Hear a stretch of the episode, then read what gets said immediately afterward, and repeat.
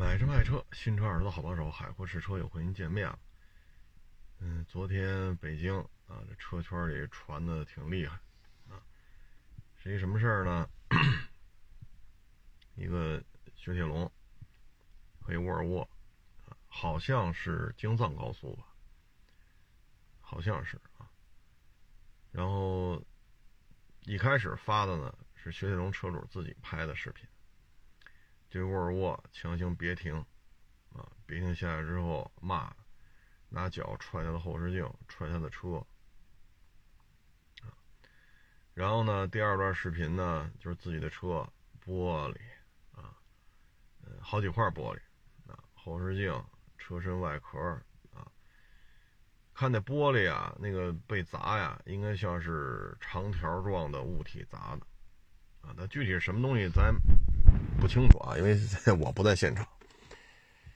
但是这肯定是长条状的这种物体比较硬啊，所以才能把这玻璃砸成这种伤。那后视镜拿脚踹啊，从后往前踹嘛，这后视镜撅过去了，相当于，然后车身也挨踹，玻璃再砸几块啊，是这么一档子事儿。呃，但是这事儿呢，很快就有反转了，有其他的车呢，行车记录仪拍下来了。在之前呢，疑似啊，因为看不太清楚，这个行车记录仪距离比较远，中间隔着别的车，疑似这台雪铁龙和沃尔沃发生了剐擦，发生了剐擦，但是雪铁龙加速跑了，就双方撞上之后，但是疑似啊，疑似，就是车发生剐擦之后，双方停下来，停下来之后，雪铁龙突然加速跑了。让沃尔沃去追，啊，是这么一情况。再往后就是警方通告，哎，因为你甭问了，社会公共道路别停社会车辆，对社会车辆进行打砸，这肯定拘留，啊，这肯定拘留。他这涉案金额呢，两万两万多，就修理费啊，换了好几块玻璃，啊，车身的钣金，俩后视镜。啊，钣金得喷漆，因为他拿脚踹了，把这车壳给踹瘪了，所以呢，费用是两万多啊，所以这肯定就得进去了啊。你即使拿到谅解书，那你也得待一段时间。如果说一分不赔，那可能就要以年为单位了啊。大概是这么一情况吧。那这事儿呢，咱就从两边来分析。第一次剐擦。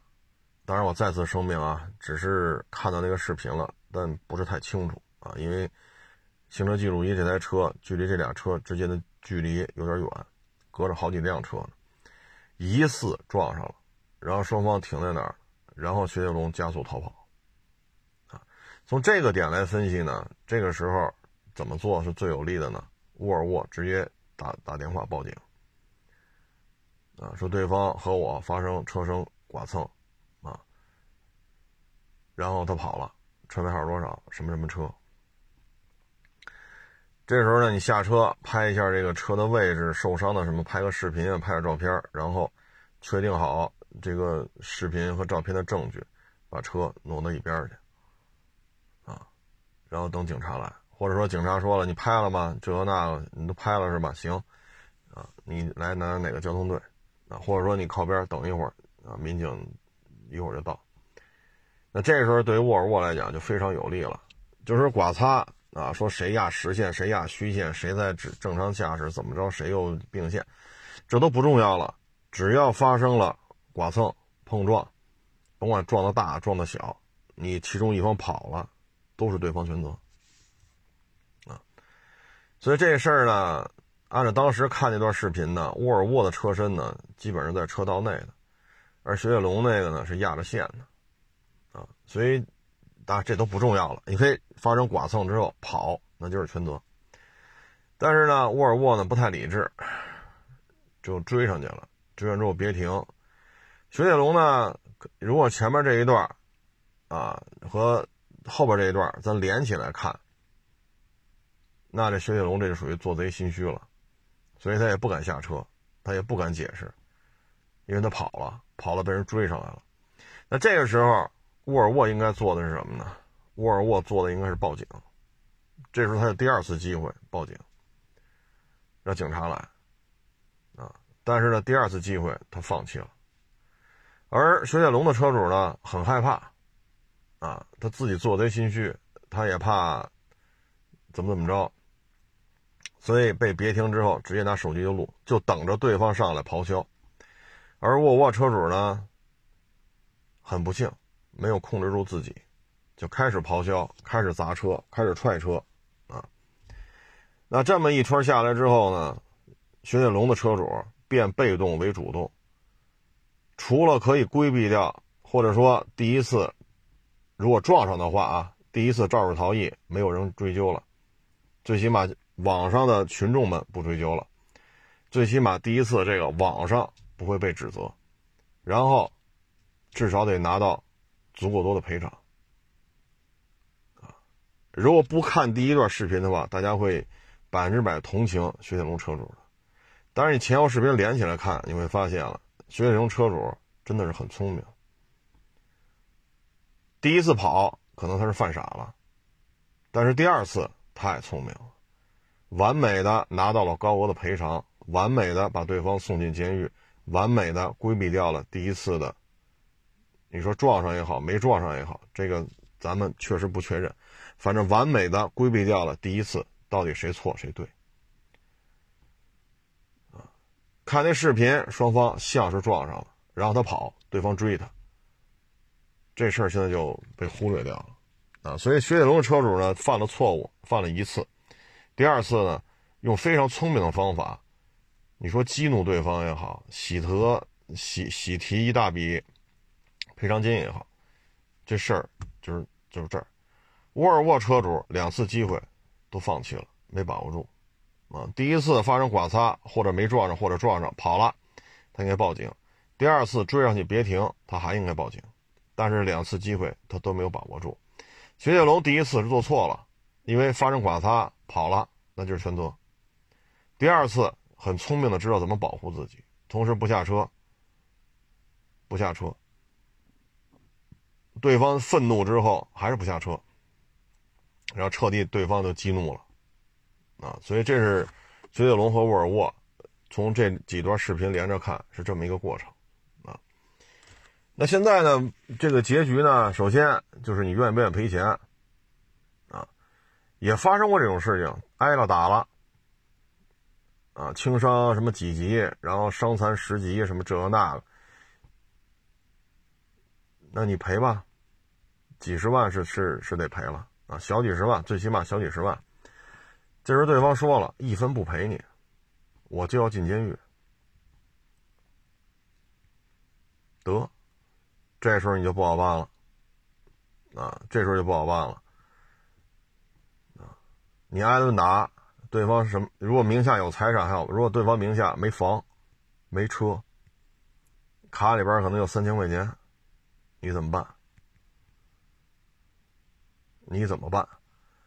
好，判他一年半，或者判他两年，那你这事儿就很难很难解决了，啊，很难解决了，啊，像这个还算是好的，当然最好的就是对方认怂了，哎呦，我错了，我没控制住，我错了，向你赔一条线，我赔您修车的钱，我再给您五万、八万、十万、二十万，是吧？啊，您签个谅解协议，说我错了，这那那这。这是最好的解决方法。对方呢，可能一年到两年，变成仨月或者半年，啊，或者说就从以年为单位变成以月为单位。那您这边也挺高兴，啊，换个车吧，对吧？换个车，啊，这是最好的。退而求其次的，就是对方我宁肯进监狱，我也不赔你钱。那这时候你拿不着赔偿，如果他名下没车没房，卡里边就三五千块钱，你怎么办？那这事儿以年为单位，进去一年两年。还一个，啊，还有更更让你觉着恶心的事儿，如果对方进去之后，啊，现在不是已经被拘了吗？进去之后，他觉得自己被人算计了，他觉得你下套坑他。我给大家举个例子啊，呃，曾经就有这么一档子事儿，啊，这主呢，可能也是急了眼了，啊，对方就 say goodbye 了，say goodbye 之后呢，那走程序吧，啊，这人也都管吃管住了，最后种种原因，啊，这主也得走，但是呢，给你留两年的时间。那基本上这就保住一条命啊，然后就发走了啊。那会儿还这种事儿还不在北京关，都得关到就是特别远的一个地方，也是咱们国家的一个一个一个自治区啊。然后关到那儿去。通常来讲呢，像这种情况啊，表现良好啊，这也认那也认，不炸毛啊，不滋毛。十八二十放出来了，啊，该干什么干什么。这主呢进去之后，上门牙咬着下下门牙，啊，这个 就是以一种这种态度就在那儿就在那儿关着啊，也管吃管住嘛。就这事儿就不好办了，为什么呢？说应该也让他走，啊，给他留两年。像这种情况。如果说你要再让他这两年之后也得让他走，那这事儿就很麻烦了。那上上下都得问，哎，留了个留了个出路，怎么他还想不开呢？这里边肯定有事儿啊！这里边肯定有事儿，那这一调查，方方面面全得查。所以人家那边呢说，反正管你吃管你住了，你别出圈，就这么着吧，也犯不上跟你较这些。当初接他的。因为他待了二十多年，当初接他的都退休了，以至于放他的时候，这里边看着他的那岁数还没他大呢。啊，那学校毕业吧，考拿到编制，穿这身制服跑这儿来上班了，看他的人还没他在这待的时间长呢。最后，那也得放出来啊，对吧？那也得放出来，他没有什么。你放出来吧，但是他这二十多年在里边啊，上槽牙咬着下槽牙，你这还真不好办，啊，你还真不好弄了。后来还有多长时间啊？就要出来的时候，那边就往这边打电话，说你们那儿一谁谁谁啊，这得放出来了，在里边是什么什么什么情况，你们得做好交接啊，我们这放出来。我们是走完程序了，当初抓他的，当时怎么着的，这都退休了，现在管事了，还没，这年龄还没有他在这儿待的时间长呢。那这边一听，吼，这这得做思想工作啊，所以我们就举个例子，就是你放出来的视频都是对自己有利的。后来，其他路过的车拍下来的、放出来的，好像就不是这么回事了，所以呢，出门在外吧，我个人的感觉，和气生财，啊，和气生财。你包括前些日子，哎，闭市了吧？那会儿，那会儿还闭市了。一老师傅说是我这儿听众，啊，这微信里都说这车不卖给我，还非得让我给他出个价钱。你说这事儿，你说我去干嘛去？那会儿北京疫情还是比较严重的，因为车市、车管所全关了。他自己的微信里都说这车不卖给我。那按理说我去干什么去？您说那地儿，从我们家出去来回四个多小时，我图什么呀？对吗？我图什么呀？咱将心比心，你车你自己都说不卖给我。那你不去，不去你耍大牌，那咱就去吧，给你估完价了，你卖给我吗？不卖，我微信上都说不卖给你了。我说好，您说的对，您说的对。那你说这事儿你怎么弄？那我们也没说什么呀，就去吧，一来一回四个多钟头，我们能说什么呀？直接给微信删了，去那骂他一顿，去呗，那大老远去一趟吧。所以有些时候就是和气生财，虽然这财没生着，人车也不卖给我，但也犯不上发生冲突。所以出门在外还是差不多就得了，啊，别太过，别太过。啊，你现在薛铁龙真要看那他自己放出来视频，他怎么他怎么他都他都合适，对吧？这个正常行驶被别人强行别车加塞不成，下车然后殴打这个那那这，啊，自己是弱势群。你要看他放出来视频，这么说没毛病。但是你要把其他社会车辆在他之前和沃尔沃发生剐擦的视频再连着看，这事儿就不是这么简单了。这事儿就不是这么简单了。反正这事儿对于沃尔对于沃尔沃来讲，两次机会没抓住；对于雪铁龙来讲，第一次他是错了，因为他跑了；第二次很聪明，知道自己理亏，坚决不下车。你万一要打我呢？我先拿手机录着。结果对方就真中招了，对方还真中招了。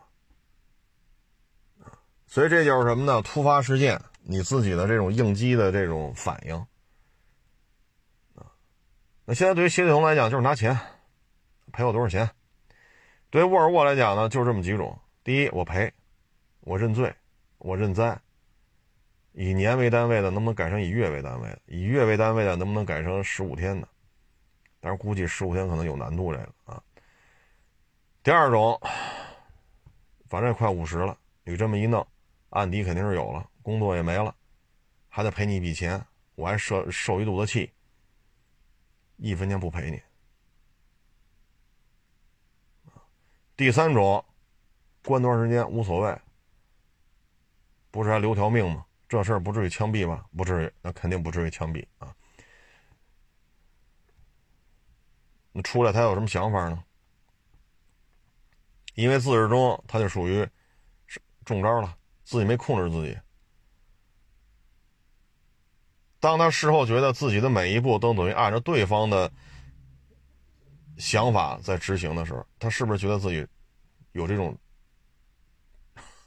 有这种中招上套的感觉啊？所以这些事情呢，就是应激反应。类似的事情呢，我也经历过啊。你像之前那个呃，京 PT 啊，那个凯迪拉克白色的 CT 六，在西五环上。啊，当时我们车速十五啊，大概也就这个车速吧。我这个打灯并线啊，因为得出去嘛，下五环呀，啊，我都并进来了。哎，他不干了，强行超过来，又砸我的翼子板，撅我后视镜，破口大骂。那你就砸我车了，我肯定往我得我得把车往这边掰呀，对吧？我得往这边掰呀。然后他把我挤过去了，这一切。全全过程我都拿手机录下来。那按照这种处理方式，我要把这段视频送到交通队，就西五环这一段啊，是归海淀还是归石景山？我去找属地交通队，把这段视频发给他们。这个个子不高，大概在一米七，啊，卷毛，啊，卷毛，这位小兄弟是不是就得说道说道了？警察的解决方法就是这段视频一看，这事儿真实存在，车牌号，这人长什么模样都拍得很清楚，那就查吧，你来一趟，因为你这台车在公安机关上牌的都有备案的，身份证号，如果公户的话，单位有法人吧，这咱都没说错吧？啊，所以这个咱没那功夫。咱不是指着赔偿过日子的，啊。第二次呢是北五环早高峰并线，啊，我是走直，我是在五环正常走，他那个五环那个口呢，就西就是香山那边拐过来之后，北五环他那辅路啊匝道是从高坡下来，我是就在平直的五环主路上走，他从侧后方向往里并，这他妈我哪看得见他呀？你要前面并带脚刹车，你并来就完了。他在我侧后方，这一下撞了我后视镜，哎，也正好也都拍下来，拍了摇下窗户来吧。七个不服八个不忿，不是我撞的，这那那这，呵，出言不逊，一脚油门跑了，因为我们俩车也停下来了嘛，一脚油门跑了，我我完整的拍到了他跑，啊，完整拍到他跑，这个如果是送到交通队去，啊，我去打电话报警，然后交警交警如果让我去交通队，哪有哪个交通队离你是最近，甭管是去还是警察来，这段视频。解决方案也是警察会让这个白色的京，啊，我说几位，说一位吧，京 C 牌照的白色的三厢的北京现代的什么什么车，让这车主得来一趟。啊，如果车主说我这不是我开的，我这标是借谁的，怎么？那你把这人找出来，你名下的车谁开的？找不着，那你就得来一趟。啊，甭管是这个理赔金额是多少。你得来一趟，因为拍的很清楚，你把我后视镜剐了，然后你出言不逊，然后你一脚油门跑了。这时候如果我像那沃尔沃似的追上去，别停，其实没那功夫。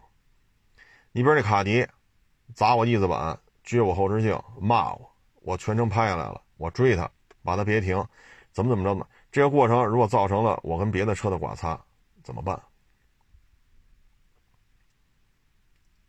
怎么办？我是不是就更倒霉了？啊，所以就这种情况之下吧，应急反应就是各位呢，就是得控制住，控制不住，交通事故可能从有理变成没理了。沃尔沃一开始如果报警啊，把现场周围这个是自己车停在哪儿啊，录像、照片都拍下来，警察说行，那你拍了你就靠边吧，到那个应急车道，或者说你下来。到辅路上，啊，你停好喽，啊，民警马上到。其实这沃尔沃就没有这些，啊，所以这是应急反应的问题。这种应激反应呢，我再给各位举个例子，啊，这原来咱也说过，一九年的时候，啊，我们这边一个老大哥，啊，比我大可是不老少，啊，因为他们家孩子都参加工作了嘛。大学毕业参加工作了啊，所以岁数比我大不老少。海哥长，海哥短，啊，他当时有一台车是二十万左右的一台车，就想卖，但是呢卖不动，找着我了。海哥长，海哥短，海哥帮帮忙。我说行，对吧？您这么大岁数，管我叫大哥了，咱必须帮。我当时呢雇的摄像剪辑，这个工资就这个数。一个月呢，像这种大视频成片数，就成片呢，就是可以上传发布的片子，成片数就这么几条，因为时间制作的时间成本就在这摆着呢，而一个月平均下来就是三十天，以三十天为一个时间周期除以这成片数，因为连拍带剪，它是需要时间的，那再加上这个成片数除以人工费。一条片子的制作成本，仅仅人工费四五千块钱，四五千块钱，这还不包括拍片过程当中设备的折旧，滑轨啊、脚架呀、镜头啊、机身呐，啊，包括这个苹果专用的剪片的电脑啊，啊，包括拍追拍什么的，我得去两至少两台车，三个人，啊，一台车。驾驶另外一台车带着摄像追拍，这不算这些人工费四千多块钱，不到五千，就这大视频的制作成本。然后我又舍脸啊，求爷爷告奶奶，让这台车上了首页了。你找我的目的不就是卖车吗？哎，车也也收拾定金了。我收拾定金的时候，人家怎么聊的？你给我重拍，你拍的这是什么呀？我们花钱收的车，你们瞎拍啊？这个那那个这个，哎呦喂！我说这这怎么聊天呢？这个我搭进去四五千块钱人工费，咱不算刚才说的那些啊直接的、间接的成本，也不包括我舍脸，我自己收的车都没上，就是花这么大力气说上首页，您这车我舍这么大脸啊，这都不算。我心里话，我说人家这个汽车大平台，汽车编辑就好几千人，这审片啊，这么多流程，啊，不同的级别都要审这个片子，确定无误了，有的看构图，有的看剪辑，有的盯字幕，有的盯参数，有的看这片子有没有违法违规的地方，不同的环节来审这个片子，啊，然后哈，你说这品牌还有这个品牌对应的。汽车编辑，人家负责这个品牌的汽车编辑还要再看一遍。我说这么多道流程，这片子人家几千名汽车编辑的大网站，人家都没说有什么问题，到您这儿不干了，而且出言不逊。我说那您就把车开走吧，行吧？这边呢说的时候，人家已经打定金了，说这车我要了。我一看这么水嘴里不干不净的。那这定金，我就跟他说：“我说不好意思，这在您之前有人打定金了，咱下次吧，我把定金给人退了。我没工夫，你把我的车你给我送回来，你拍的什么玩意儿啊？你不知道学习吗？有这么拍的吗？我花钱的车你瞎拍啊？我心里话，这车都卖了。当然了，我就没跟他说这些，定金退了就完了。行。”谱大是吧？咱亲自把车给送到门口。这时候呢，他手底下的伙计就来了。我说您看一下，别到时候又说这有划痕了啊，这怎么怎么着了是吧？您这原漆、原玻璃、原胎的，哟，怎么了这海哥？我说这个，您看清楚，您给我一正确的答复，明呃明确的答复，明确的答复，车没有事儿吧？没事。他说海哥怎么这样啊？这咱不是挺……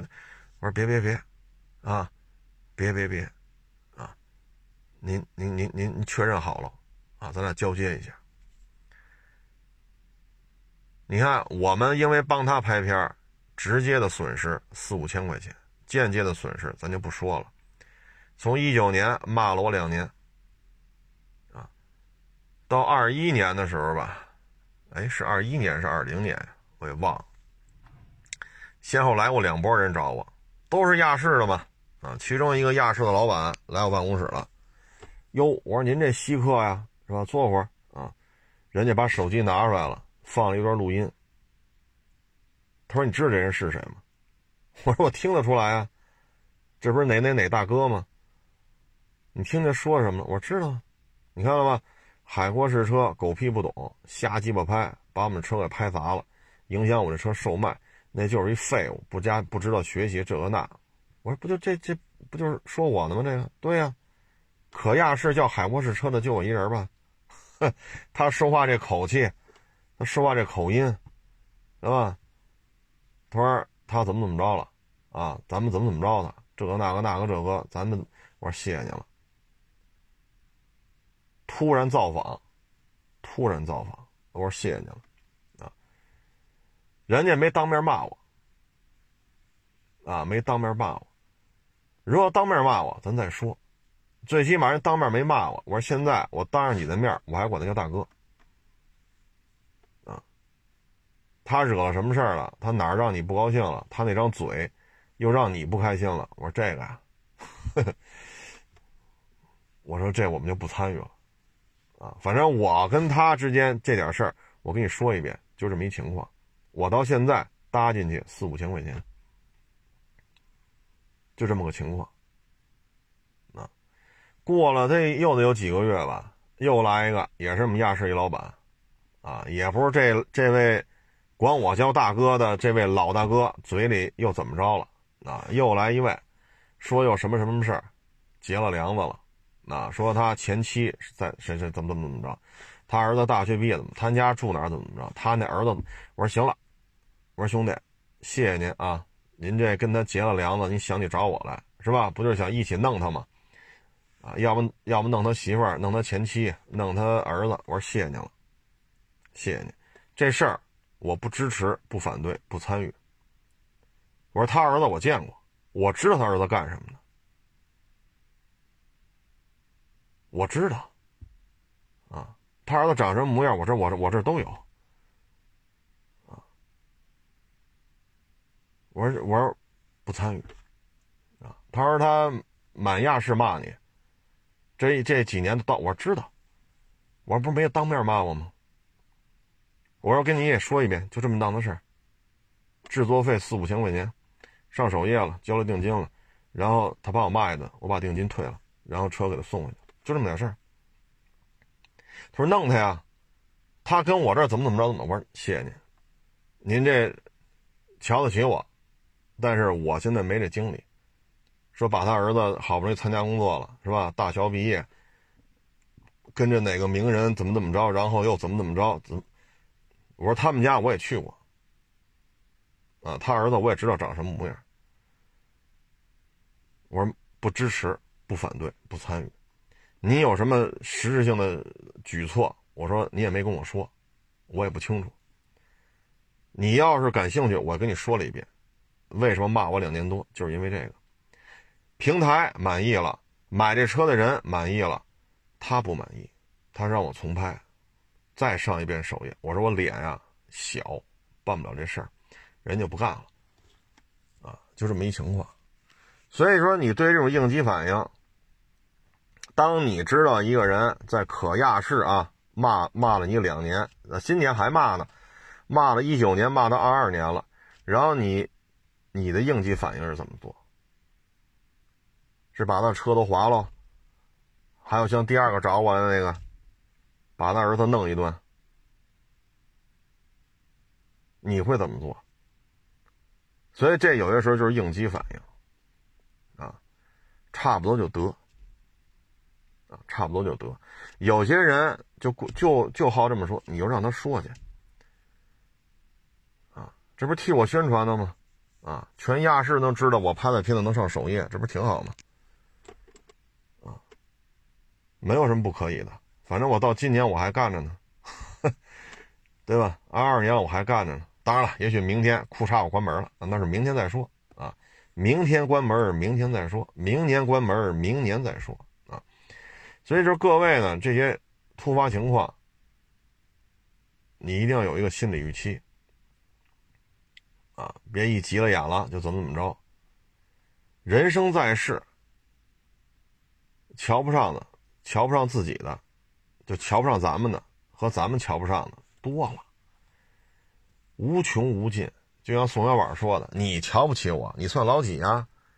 现在瞧不起我都得排队预约挂号，你后边排队去。你看人宋小宝，对吧？虽然虽然说这是演小品当中的一句台词吧，但人这话说的，自己一定要想明白这个。沃尔沃这位。”如果能想得明白这个，他就不会追上去这个那个了。你要不然你说那卡迪砸我翼子板、撅我后视镜、骂我、愣给我挤出去，我全程都拍下来了。那我也追上去打他一顿吗？他也就一米七高，啊，但是岁数比我小，打一顿解气吗？他把我打趴下了，还是我还是我把他打趴下了，还是我们俩都打趴下了，有什么用？能解决什么问题？我这些年了，我也不招你，你愿意别愿意撞，愿意刮我车这那，一笑而过。我该干什么干什么啊！所以呢，应急反应反正人生在世嘛，突发情况肯定是一个接一个啊。哎，这东西啊，就没法弄啊，没法弄。嗯，有一年，那就是一一六年了吧，一七年，有一年出去办事儿去，然后呢，那一车位，我就把车停那儿。结果呢，停完之后，一个嘴里冒着酒气的一男的就过来了，非说呀，我把这电动自行车给霍霍。说的我是一脑袋雾雾水，我说什什么玩意儿？我霍霍你的电动自行车，结果说懵了。然后呢，他说他三天前在这停一电动自行车，被人给踹倒了，就是我干的。我说三天前是吗？他说对啊，我正好手套箱里啊放着我去天津港口办事儿，我不是在这住吗？开了发票了。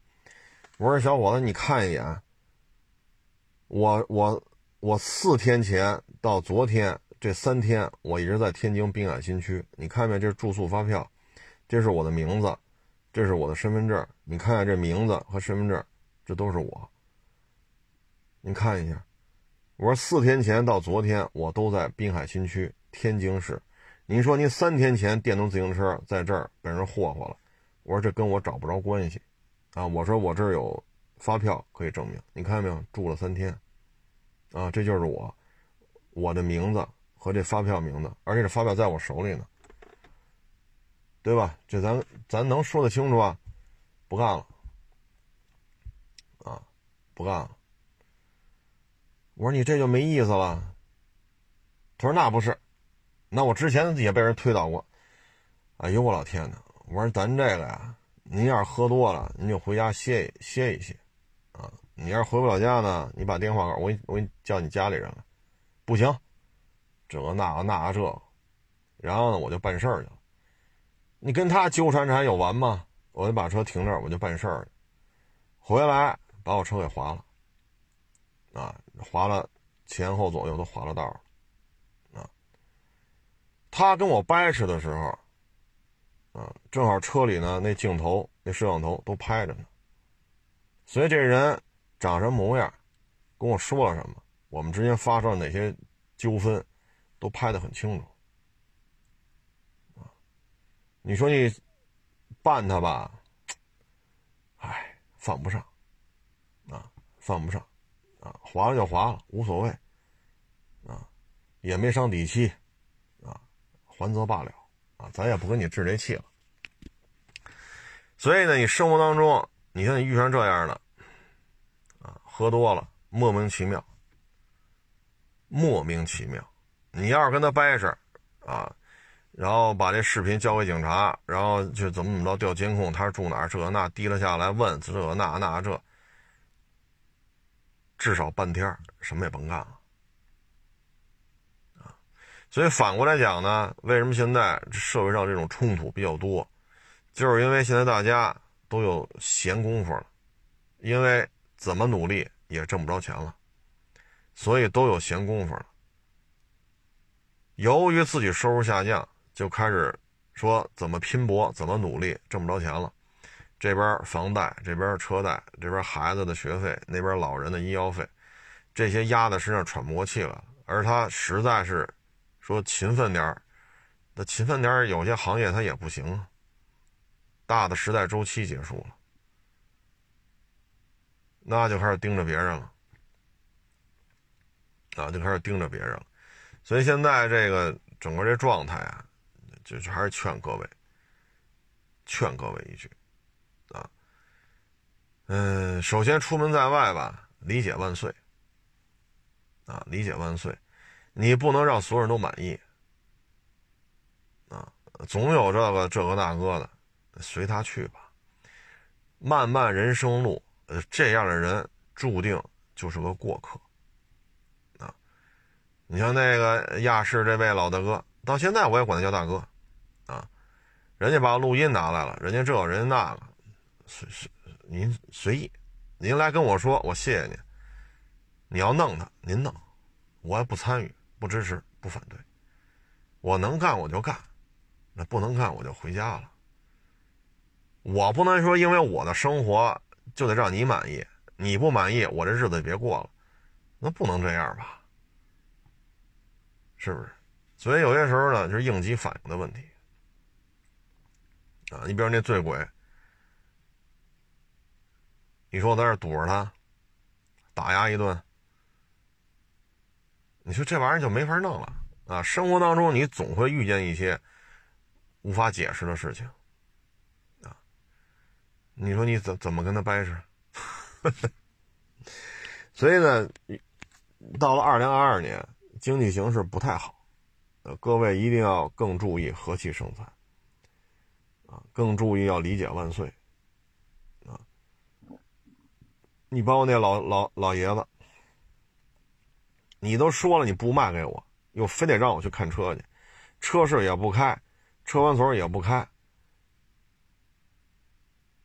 那你说我看什么去？你骂他一顿也不合适，那就去吧，来回四个多钟头，给你报个价，谢谢你啊，海老师，人走了。你说我们得到什么了？你都不卖给我，你微信里，所以有时候就是一笑而过，啊，你不能说因为这个跟谁发生冲突，这都是人生旅途当中的各种佐料，有了这些佐料，让你生活更加丰富多彩，啊，所以就是应急反应的问题，啊，这糟心事儿咱就不说了，啊，还是理解万岁，啊，嗯，能够。开开心心的活着啊就行了，哎，说完这个，我觉得反正，哎，过去案例啊没少讲，啊，希望大家平时生活当中吧，还是点到，点到为止啊。这两天呢，看了看某平台对电动汽车进行热测试。啊，过去不都是冷测试吗？说十二月份、一月份漠河、雅克什，啊，现在是夏季高温测试。这些电动汽车出的事儿也不老少，啊，有充不了电的，有黑屏的，啊，有车就不动了，拖车都拖不了，轱辘都锁死了，还有的空调坏了，啊，这电动汽车这毛病是叫一个多。吐鲁番呢，我也去过，也在那儿体验过高温高干，就是没有没有下雨那地方，干热测试，啊，我也领教过，我也在那个红色的那个那个，你这叫山呀还是叫丘陵啊？就是红色的，我在那里边也长时间的开过车，很热，啊，很热，说四十七度，啊，这个我也能理解。但是我们当时开车去，确实油车没有出毛病的，这些电车不知道为什么出这么多问题。这牵扯一个什么呢？就是咱们这车做够路试了，啊，过多的芯片，过多的自动化，啊，过多的车机互联，在这种恶劣的气候条件下，它不如纯机械的稳定。包括有的车续航里程还往下掉，哎呦我去，真是有点意思啊。嗯，然后今天吧，还来了一网友要卖车，我一听，我觉得就不靠谱。我说您这个是吧？您为什么刚买了就卖？啊，支支吾吾，支支吾吾，最后说了，他呢在拍卖公司。啊，拍了一台车。当时呢，这台车就拍来着，但是当时啊，挂五万，没人要。三十多万的车，开了这么多年了，这么大公里数，起拍价五万，没人要。然后呢，就调到四万五，四万五起拍。啊，他说：“哟，这行啊，对吧？当年三十多万。”四万五起拍还没人要，这时候呢，他就出了个价，四万。他觉得四万块钱是不是，是吧？这东西应该是卖不了，我先试试啊。他觉得四万就合适。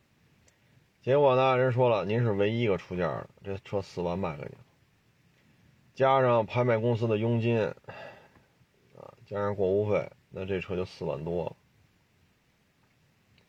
买回来之后呢，这还挂着临牌呢，啊，就要卖给我，说要挣点，多少钱卖给我呢？五万。我一看这车，好家伙，我说您这个杠也咧着，咧了一公分多，就向外啊，咧了一公分多，车身的漆面啊都脱层了。就那墙皮那嘎巴，你一扒拉，嘣就掉下一块儿，大约一毫米厚。这个车漆就这样。我说这，后来说实话了，这车呢是四万块钱来的，加上各种费用、各种佣金，然后现在想五万块钱卖给我，挣我几千块钱。我说这车，我说首先呢，就这车我们收是三万多点收，三万大给他卖了，啊，我们就没想这车能卖到四字头，我们认为这车就是三字头。所以您说您这车您要是五万块钱卖给我，我说这我们都理解不了，啊，最后呢就说自己想入这行。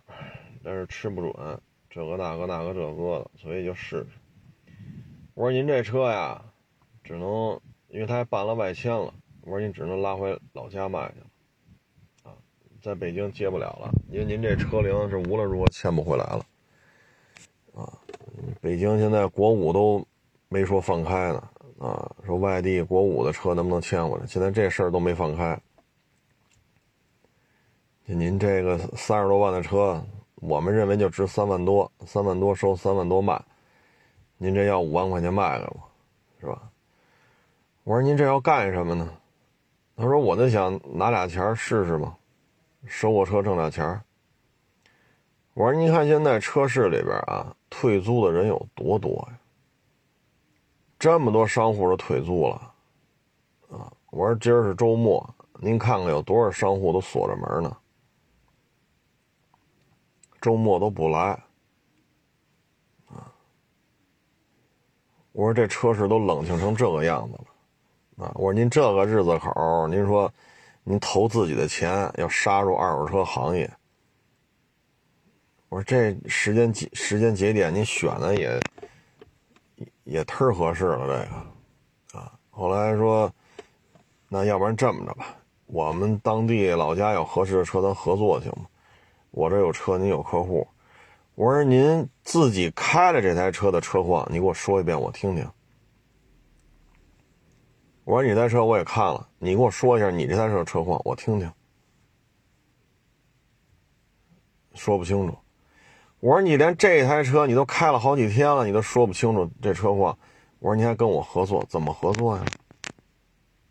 你说的车况，谁信呢？你自己都不信。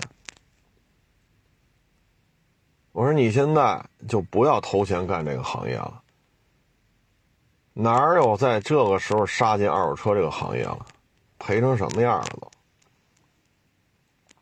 你过去豪车厅私下就能把这把这车位就能传出去，对吧？说我这豪车厅五个车位我不想干了，啊，谁接？私下就能解决。一堆人想进豪车厅的，或者说我这租了二十个车位，我收不上这么多车了。我传出去五个，谁接？是吧？我就留十五个就完了，这都是很快，几天就搞定了。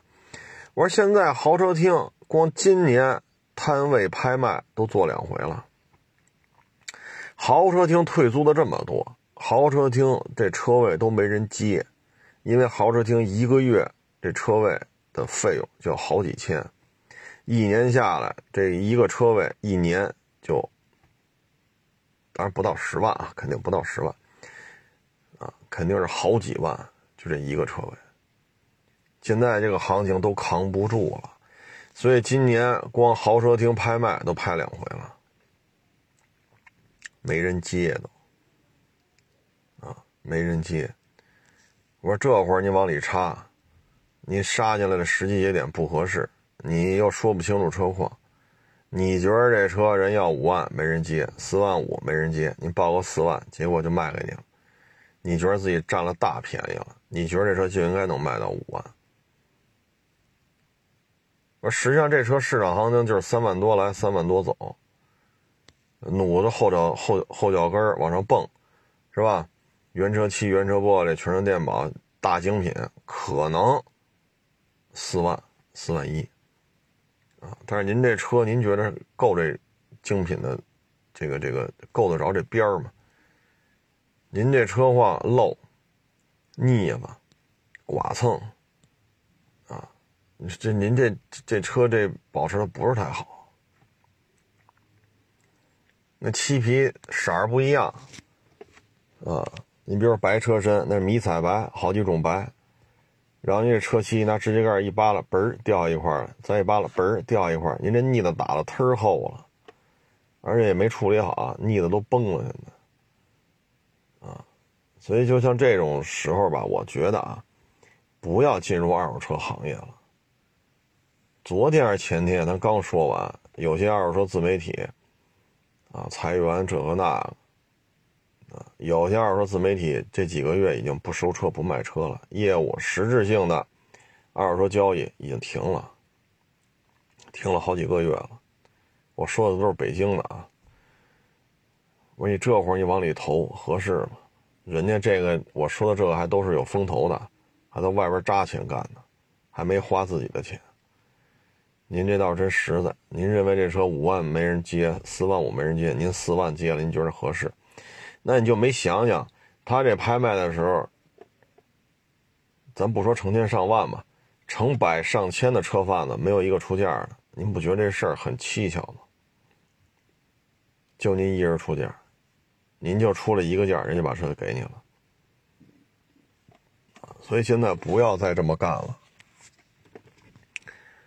二手车最核心的是车况，你也没有验车的判断车况的能力，你自己砸进去这，你说这钱，哎，你说这车不是什么这车，你说这个这这点钱，你说你买房去，费点劲，啊，你除非像鹤岗那样的，啊，四五万块钱买套房，相当多的地方，这这点钱买不了房，啊，你说。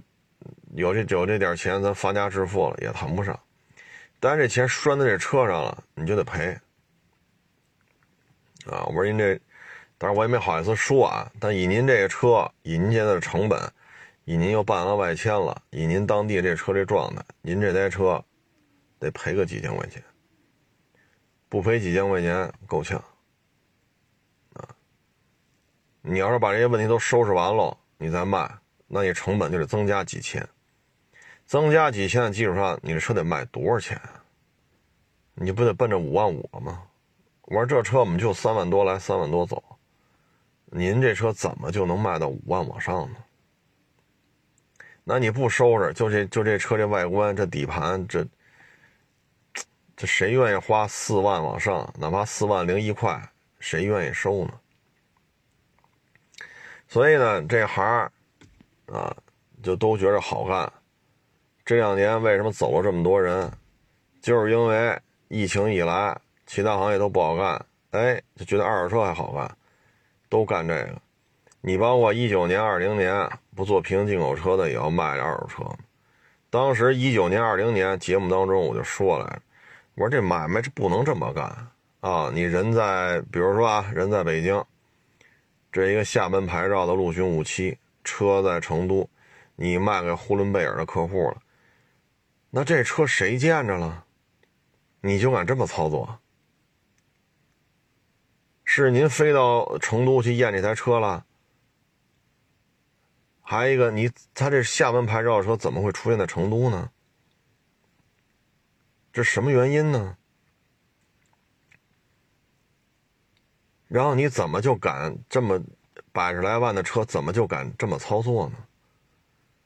咱没法多说，说多了哈，就你挣钱，我们挣钱就不行；就你敢干，我们干，我们就这不行那不行，你什么意思？得，咱也没法多说，那你就干吧。去年宣布二手车不干了，还是干平行进口车。为什么呀？左一档的事儿，右一档的事儿，这车二手车没有这么卖的，所以就这二年进来的人太多。各种就是脑门一拍，我认为这车就这么卖，我认为这车就这么收，搅和吧。现在前七个月，二手车处于一个冰冻期，所以才会出现大量的纠纷啊，商户跟市场的啊，商户跟商户的，商户跟消费者的，然后经营不下去，嗯，这个这屁股上这堆屎也不擦干净的，各种找后账。就是这二年，什么行业都不好干，干二手车吧。国家这么扶持，这个行业是非标产业，它不好干。所以你看，今天来这网友，嗯，他说也不多挣，就挣我五千就行。哎呦，我说谢谢您啊，这不是挣五千的事儿，因为这车我们就三万多收，三万多卖。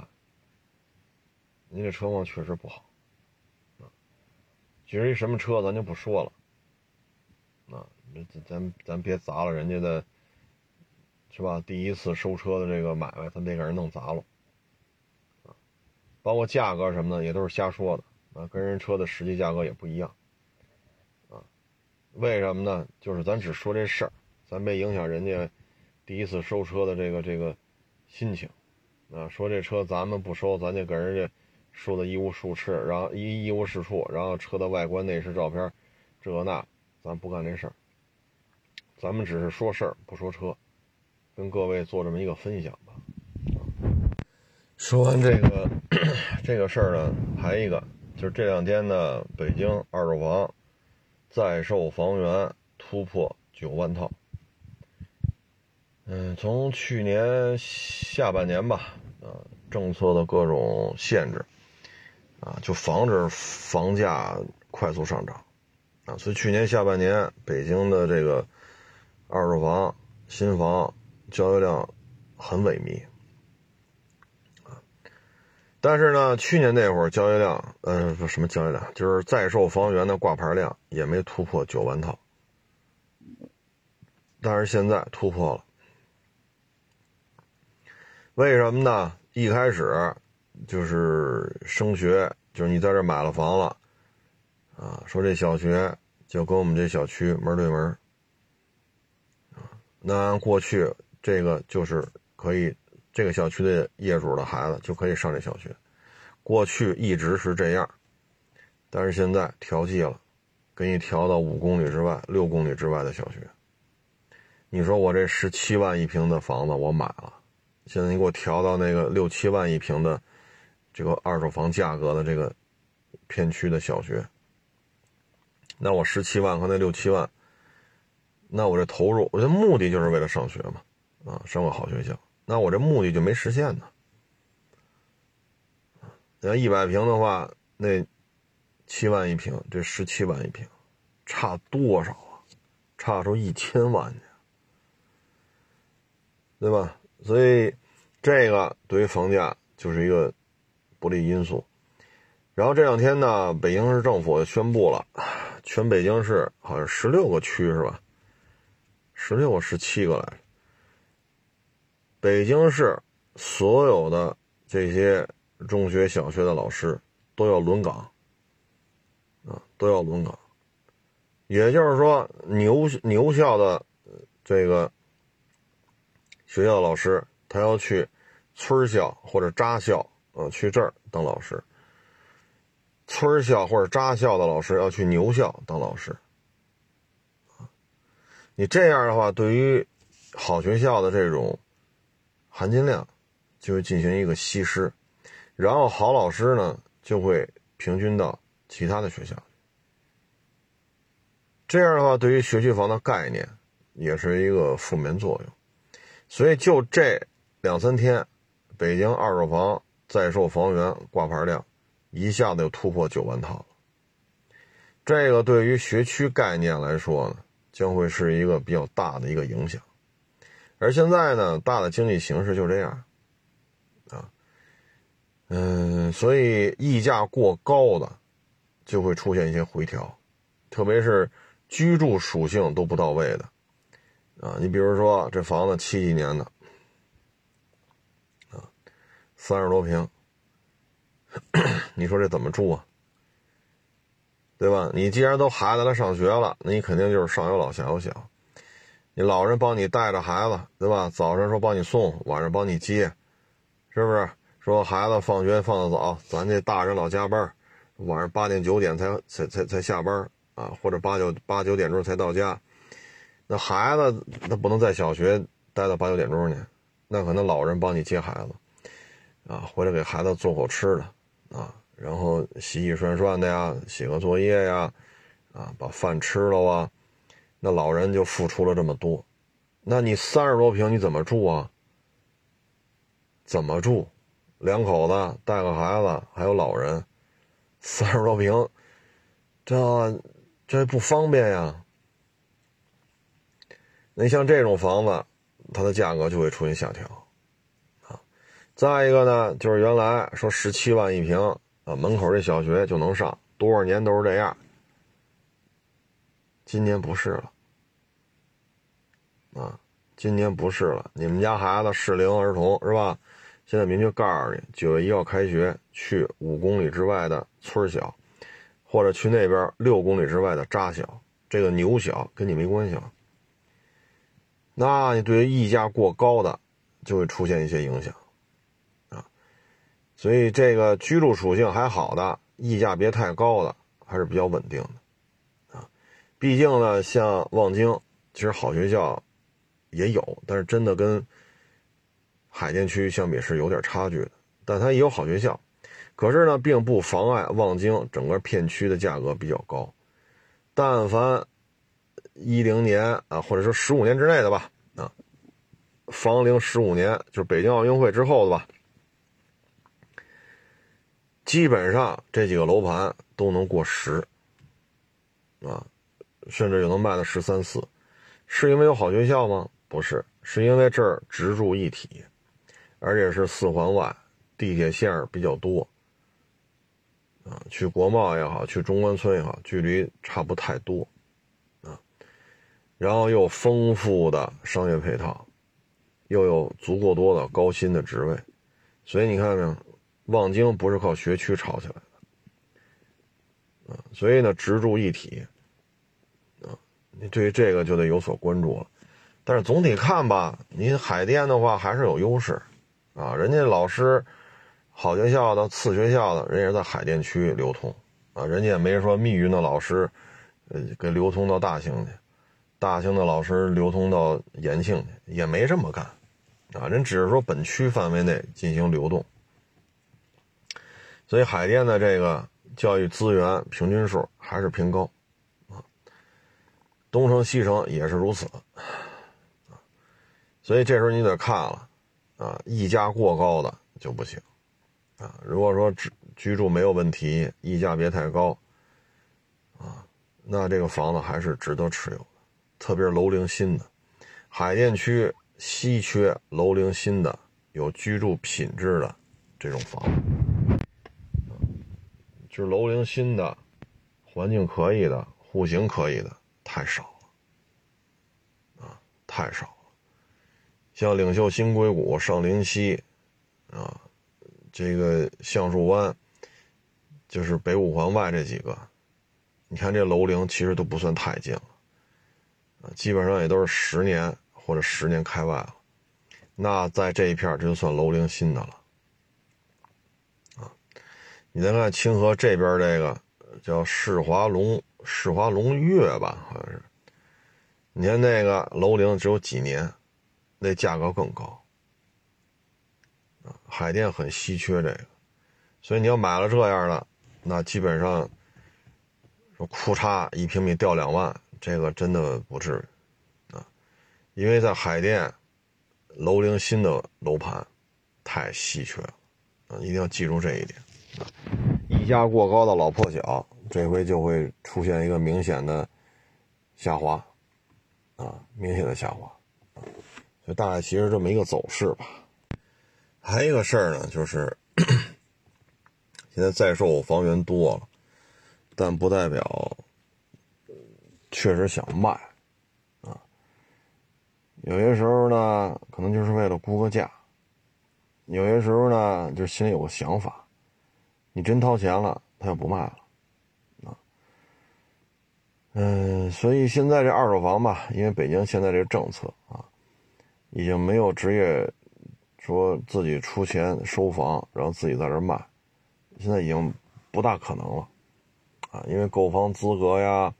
相关的税费呀，啊，满二满五啊，所以你面对的都是消费者，啊，消费者对消费者，那会经常出现一些匪夷所思的行为，啊，匪夷所思。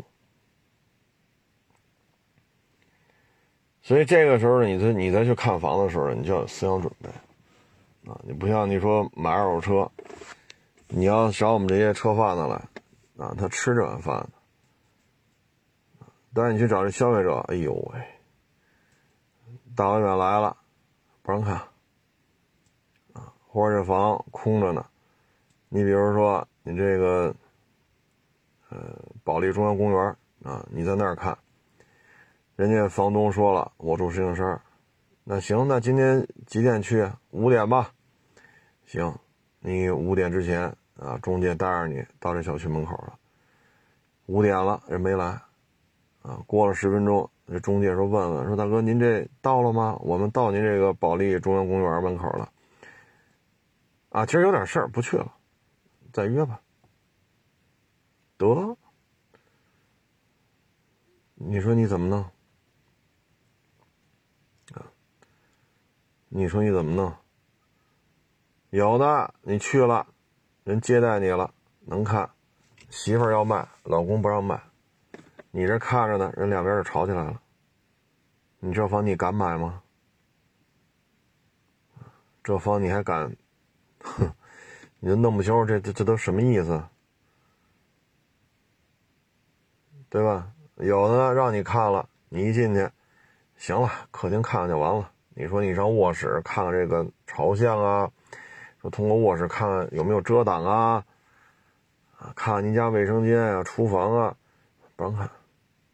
你就客厅里看看就完了，所以你会发现有诚意卖的，楼龄、户型、位置，啊，装修你都瞧得上的，其实没多少，啊，所以二手房这个呢，你要买，你得有个足够的规划期，啊，你比如说我拿出两个月的时间、三个月的时间，我就来踩盘，这个楼盘去看，那个楼盘去看，如果对这几个楼盘我比较满意。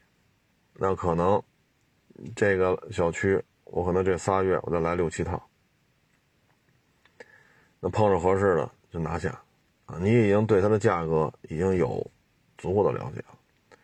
户型、小区，因为你来都来六七趟了，仅仅是看房都看了六七套了，所以你已经有一定发言权了，啊，像嘴甜的或来事儿的，跟这小区里大爷大妈聊聊两句。冬天暖气热不热呀？停车方便不方便呀？啊，这个方方面面一些，比如供水啊、供电呀，啊，晚上噪音吵不吵啊？这楼隔音不隔音？你已经了解的很清楚了，有合适的赶紧拿下。有些房子呢，确实就不是诚心卖的。啊，比如这房子啊，说一千零二十，一千零二十呢，你感觉还行，啊，你说准备看看去。结果呢？下个礼拜腾出空来，准备约中介看吧，一千零二十是吧？一千一了，得，那就别看了，涨这么多，嗯。然后你看啊，这房子六个月之内零带看，就没有没有一个客户去看。那你问问中介说这房子一千一，一千原来是一千零二十，这还能往下聊吗？人中介就跟你说了。他就不想卖，那你还看个什么劲儿？六个月没有一个来看房，因为看房有记录嘛，没有看房记录。一千零二十的时候还有，一千一就没有了。那你说你这他也算在售房源当中的一套啊？还有了呢，这老人没了啊，这老人可能没的时候岁数比较大了，比如九十多。那剩下，比如说，生俩生俩孩子，这俩孩子可能七十多了。那俩孩子呢，其中有一个已经神志不清了。当然，这房子这俩孩子要均分。那现在呢，你来买来了，对吧？你看这房子了，那其中一个还神志清楚，啊，走道啊、说话、写字儿、看报纸、做饭没问题。另外一个已经糊涂了。那这房你敢买吗？神志不清，这房子它要有一半的产权，你这房子你买的时候是不是也挺较劲的？所以就是这这房子吧，你看多了就明白了，啊，也希望大家吧能够像北京门槛确实高，啊，北京。虽然人口一直在疏解、疏解、疏解，但实际上北京整个北方而言，这是一个非常有吸引力的城市。它确实有很多机会，它确实能够让很多人在北京啊实现了平地起高楼。所以机会确实多，啊，那你来这儿了，对吧？打拼个五年、八年、十年，那你也要娶媳妇、生孩子，你需要买房子，等等等等。所以呢，北京上车盘没个几百万，就真是够呛。你说我首付五十万能不能买？首付五十万，那可能密云、延庆、平谷，啊，或者跟原来咱们说燕山石化。啊，都这些地方，首付五十万差不多。啊，你但凡说挨着五环边上，这五十万呀，够呛。啊，因为现在二手房基本上卡在五成首付上，基本上卡在这儿，所以你五十万首付，这房子就不能过一百。那一百万买套房，这五环边上现在好像，哎呀，买个地下车位是没问题。啊，可能还能有些小区还能买两三个、三四个，甚至四五个。但你北五环外那一百万，可能车位就买一个，或者买一个半。啊，所以北京呢，机会也多，啊，大学数量也多，啊，所以有学历、有能力的年轻人，来自于五湖四海的，确实也多。所以在这里边呢，人精就特别的多。能在这种激烈的竞争当中活下来，在北京扎下根儿，在北京娶媳妇儿、生孩子、买房子，这都不是一般人啊。所以现在北京的上车盘确实费用比较高，你手里没个百十百八十万的啊，确实有难度。你说我们这儿天通苑，你就按四万一平吧，啊，你说不到三百万，二百多，二百多买个小两居。啊，六十来平的，可以，没问题，对吧？您自己凑个一百二三、一百三四，能买，啊。但是这你也得有个一百多万呢，所以北京就是这么一个城市，你不论做二手车、做餐饮，啊，你还是做什么，北京的成本是相当的高，就房价这一项。就够喝一壶的，啊！而且呢，北京来自于五湖四海的人精太多，啊！谁让他大学数量单一城市最多医院的，单一城市最多大学的，单一城市各大部委最多的，单一城市这种海外的这些机构驻华的办事处，啊，包括世界五百强的总部，最多的都在这儿，啊，都在这儿。你像各大部委、大使馆，他就得在首都，这没办法，这就是客观条件。那他对于外语人才，对于对吧这些方面，他是有需求的。你比如你去大使馆当翻译去，那收入确实不低，他有这个旺盛的需求啊。那加上海外一些组织驻华的这些办事处，他需要翻译啊，所以方方面面吧，机会也多。压力也大，啊，机会也多，压力也大。能在北京买房、娶妻生子，那都是属实不容易，啊。当然了，就是家里有钱，那就另外一回事了，是吧？你说去北京，哈，家里想给你拿一千万，那这咱比不了啊，啊，您这，那您就把物业费挣出来就行了，啊，物业费、水电费，你把这挣出来就行了啊。所以要真是凭自己本事来北京打拼的，啊，咱们之前也聊了这个大的周期，你说做服装，那中国肯定需要服装，十四亿人，春秋两季需要的，夏季冬季需要的，那怎么着，对吧？春秋的、夏季、冬季的，你怎么着也有个六七身衣服，要不然倒不过来。然后袜子、裤衩啊，是吧？帽子、手套、围脖啊，等等等等，再加上鞋。对吧？春秋穿的鞋，夏天穿的鞋，冬天穿的鞋，所以服装啊，包括刚才说这些鞋呀、手套啊什么的，这个产业是很旺盛的。但是大的周期是租门脸卖服装，这个周期过去了，网销网销，啊，你得通过互联网。所以大的周期调整，并并不代表说服装行业不需要了，咱们以后都光着屁股出门，那倒不是这意思。生活条件在这儿了，买的衣服也多，啊，但是呢，固有的经营模式得调整，你得从线下实体店转化为线上，啊，包括咱们聊过这个动车、高铁，啊，包括咱们之前说的 ATM 机，现在全中国 ATM 机保有量就实际在这用当中的。不到一百万台了，啊你看咱们也聊过这这个大红门服装城啊，百荣世贸什么的啊，所以大的周期结束了，能在新的周期当中你能找准自己的位置，那在新一轮在这个项目的这个周期的启动过程当中，你能找准方向，那是 OK 的。包括你看现在土木工程的。这个分儿降的厉害，因为大基建啊，包括修高铁、挖地铁、修机场、修码头，大基建时代告一段落了，房地产告一段落了，所以土木工程啊，什么相关的这些招分这是什么招分就是学校的这种招生的分数都在下调，因为大的周期结束了，孩子学完了不好找工作啊。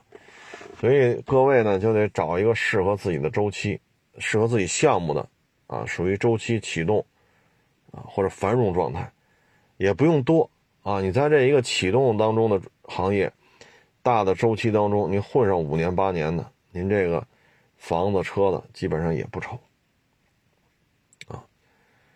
所以呢，有人就是审时度势。你像之前说这个做服装，啊，你说二十八九岁来的。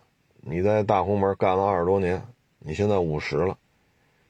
如果当时选择的比较明智，说珠江骏景来三套三居室，对吧？或者珠江骏骏景周边或者大红门周边来的三四套房子，那现在也衣食无愁了。你这周期爱结束不结束，反正我这几套房子，吃房租两三万三四万的，对吧？我能吃上，那绝对不会说说天天吃窝头就咸菜。那肯定不至于，所以各位就得判断您现在这个行业怎么样，大周期当中是启动还是衰落？啊，像北京机会是多，但你说这会儿来北京做服装生意、开实体店，那是不是不太合适？包括你现在学什么土木工程，让家里孩子报这专业，是不是也有点晚了呀？包括高铁、动车相关的这些专业。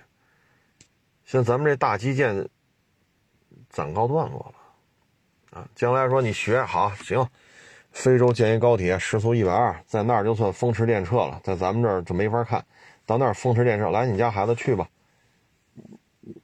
去非洲一去去两三年，你放心吗？或者南美修过地铁，咱们现在地铁已经很多地方已经不让随随便便就修了。那行，南美洲援建一地铁，你去吧，去三年，你说你放心吗？三年之后又怎么办呢？你不能这儿待三年，南美洲待三年，非洲待两年，中东再待三年，那还娶不娶媳妇儿，生不生孩子？老人病了怎么办？啊，所以就是对于哪个行业处于大的循环、大的周期当中的什么状态，各位要有所判断。像今天来找我卖车这个。啊，这个是要要第一台收的二手车啊，就要怎么怎么着，这就处于什么呢？第一，你应该先学习好如何判断车况，车况是二手车交易的核心点，你报不准车况，这都没法弄。报不准车况，车价就没法定，对吧？你报的是原车漆、原车玻璃、原车胎，人来了一看，嚯！家伙，您这漆都崩皮儿了，那玻璃也脆了，啊，轮胎，好家伙，四条轮胎，三三个年份生产的，两个品牌的，你这车那能是一个价钱吗？像今天来这网友，第一，二手车是处于发展周期的上升阶段，这没毛病啊，战略方向没毛病，现在暂时处于低谷，经营起来比较困难，大量的人员退出，各种纠纷，啊。摊摊位的这个闲置啊，等等等等，很多车行不收车，这是暂时的。战略方面，这属于大的循环当中的上升周期，但现在是暂时的困难。对于个人来讲，先把车况，自己能判断车况这事儿，你先给它摆平。车况能判断了，然后再去看这车值多少钱。你先学吧，这东西不是三天两天，说十五天、二十天能学会的。你没个一两年，你整不明白这里边这个思维方式。你只有理解了二手车的思维方式，你才能决定这车该收不该收。你看现在这车收回来了，你不赔个几千块钱，这车怼不出去。至少至少赔个几千块钱，要不然你怼不出去这车去。那你说你心疼不心疼？自己跑来跑去的这儿那儿那儿这儿，好家伙，折腾来折腾去，好我赔钱，凭什么呀？市场。很残酷，啊！说到这会儿了，你才想起来应该先去学习学习车况的辨别，怎么鉴定一台车的车况？晚了，因为这车你已经花钱收过来了，所以这是二手车目前的现状，就跟各位做一个分享吧。它属于大循环当中的上升周期，但是暂时遇到了困难。嗯，没有明显的好转之前，不建议新手入行。但是你可以来学习，找个机会去学习车况的鉴定，啊，这就是我的个人的一些观点啊。谢谢支持，谢谢捧场，欢迎关注新浪微博“海阔试车手”。